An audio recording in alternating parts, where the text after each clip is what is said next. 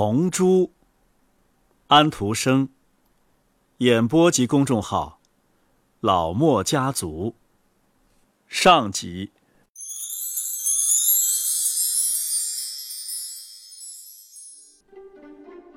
在佛罗伦萨城大公爵广场附近，有一条小横街。我想啊，这条街叫做呃波塔罗莎。在这条街里啊，在一个卖蔬菜水果的市场前面，有一座雕塑的十分精致的铜猪。一股清新明亮的水从猪嘴里冒了出来。由于年久，猪都变成了墨绿色，只有鼻子闪闪发光，就像是擦过一样。事实也如此，成百上千的孩子和穷人都用手扶着这鼻子，把自己的嘴凑近铜珠喝水。当你看到这只精美的猪被一群半裸着身子的漂亮小男孩抱着，用自己的鲜嫩的小嘴凑近它时，那真是一幅很动人、美丽的画儿。到佛罗伦萨来的人都不难找到这个地方，他只要问一问碰到的第一个乞丐，这只铜猪在哪里，他就会找到它。一个冬天的晚上，夜幕开始降临，四周的山都积上了雪，但是这天有月光。意大利月光和北欧阴暗的冬天的月光。一样好，甚至更好，因为天空也有光，给人一种舒畅的感觉。在北欧啊，阴暗寒冷的天空像一层灰暗的铅皮房顶一样，把我们压在地上。寒冷潮湿的土地，有朝一日啊，还会压在我们的棺木上。在公爵府花园里。繁密的松树下面有上千株玫瑰，在冬天里开着花儿。一个衣衫褴褛的小孩在那里坐了一整天。这个孩子简直就是一个意大利的缩影，非常美丽，非常生动，却又非常痛楚。他又饥又渴，没有一个人给他一文钱，因为天黑了下来，花园要关闭了，所以。守门人把他逐出了花园，他长久地站在阿尔诺河的桥上，梦想着，眼望着他和这座瑰丽的大理石桥之间的水面上闪耀着的星星。他顺着那条路走到铜珠那里，半跪着，用双臂抱着他的脖子，把自己的小嘴凑到铜珠光亮的鼻子前，大口大口喝着清新的水。附近地上有几片生菜叶子和两颗栗子，这成，这成了他的晚餐。街上没有一个人，他孤零零地坐到了铜珠的背上，朝前伏下。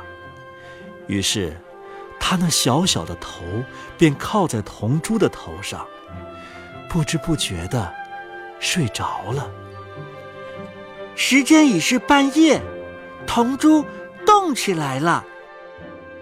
小男孩听到铜珠清楚的说道：“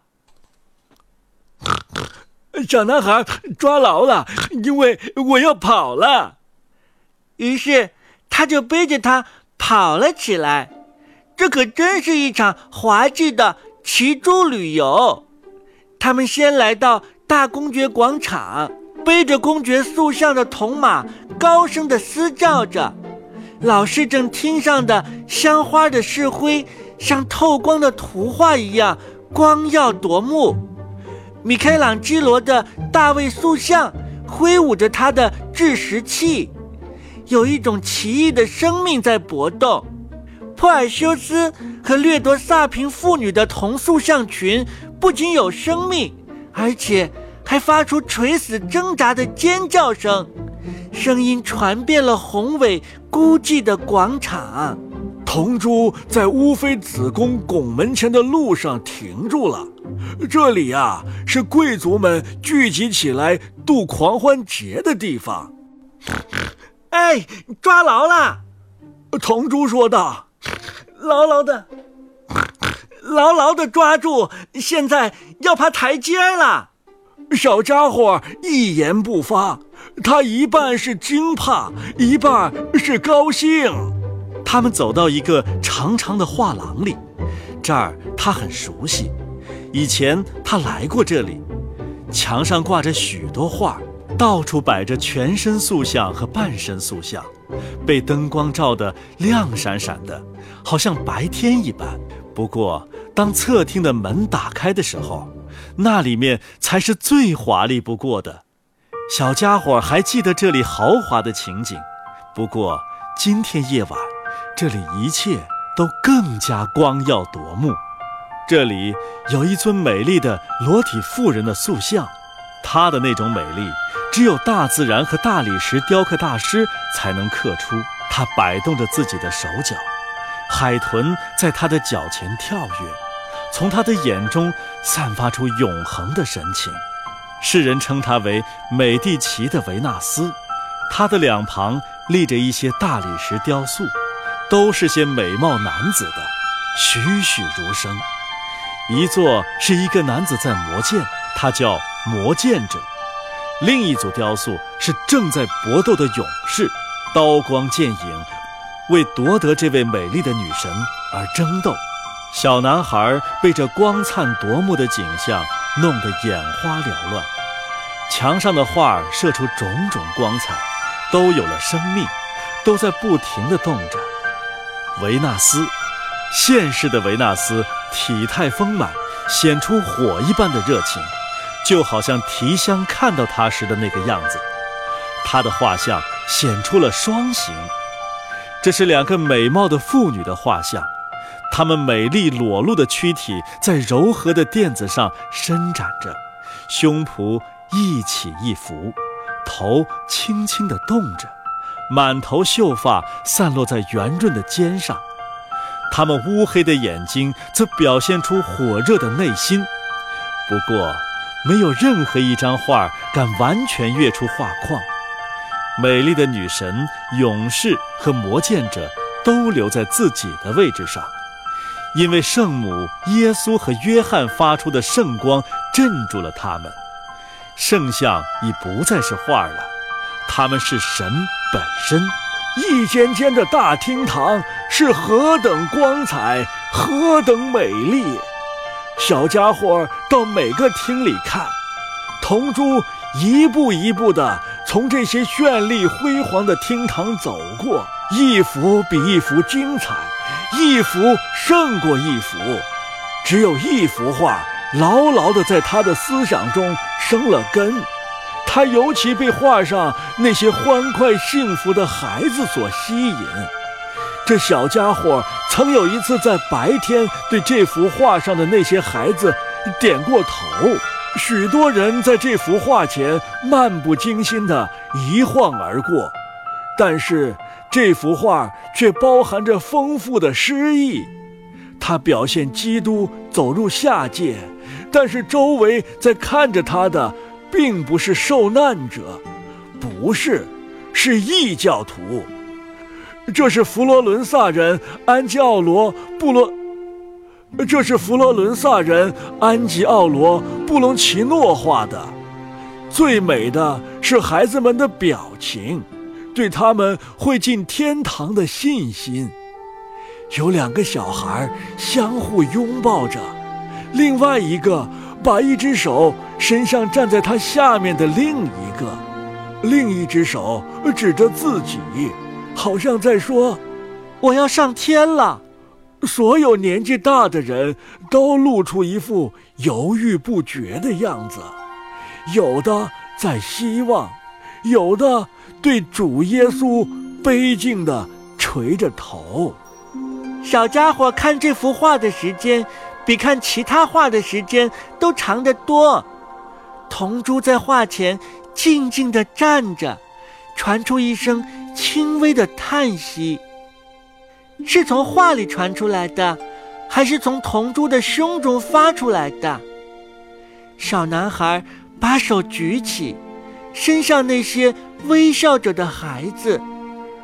这时，铜珠背着他，穿过敞开大门的前厅，走了出去。谢谢你，祝福你，你这可爱的小动物。小家伙说道，并轻轻地拍着铜珠。痛痛，他带着它。蹦着下了台阶。谢谢你，祝福你。铜珠说道：“我帮助了你，你帮助了我，因为只有纯洁无瑕的小孩骑在我的背上。”我才能获得力量跑动，你看见了吗？我甚至可以在闪耀灯光中走到圣母像前。我背着你到什么地方去都行，就是不能进教堂。可是，在外边，你要是和我在一起，我就可以从敞开的门看到里面。别从我的背上下来，你一下来，我便倒下死去，就像你白天在波塔罗莎街上看见的那样。嗯，我会和你在一起的，我有福的小动物。小家伙说道。于是他们飞也似的跑过佛罗伦萨的大街，来到圣克罗斯教堂前面。教堂大门打开了。祭坛上的灯散发出明亮的光，穿过教堂的门，射到孤寂的广场上。左侧小道旁的一块墓碑射出一股奇特的光亮，成千上万移动的星光形成一股圣光，照着碑石。墓里跃出一枚徽章，蓝底上一架红色的梯子，好像火一样光亮。那是伽利略的墓。这是一座朴素的墓，不过那蓝底红梯是很有意义的家徽，它好像代表艺术自身，因为艺术的道路也总是通过炙热的梯子往上去的，不过是通往天上。所有的心灵的先知都升到天上去，就像以利亚先知一样。教堂通道右边那些巨大的石墓上立着的雕像，好像都有了生命。有米开朗基罗，有额上还戴着桂冠的但丁，有阿尔菲里，有马基亚维里，这些伟人，意大利的骄傲，并排地安息在这里。这是一座壮丽的教堂，虽然没有佛罗伦萨的大理石主教堂大，但却美丽得多。大理石刻的衣服似乎在动，这些伟人似乎把头抬得更高了。在黑夜中，随着歌声和音乐声，凝视着色彩斑斓、光耀夺目的祭坛。祭坛那里，身穿白衣的男童挥动着金香炉，强烈的香烟味儿从教堂里涌到空阔的广场上。小男孩把手伸向明亮的光辉，突然，铜珠奔跑起来，他赶紧牢牢地抱住铜珠，他的耳边风声嗖嗖。他听到教堂大门关闭时书轴发出的吱吱声，在这同时，他好像失去了知觉，他感到一阵冰冷的寒气，就把眼睛睁开了。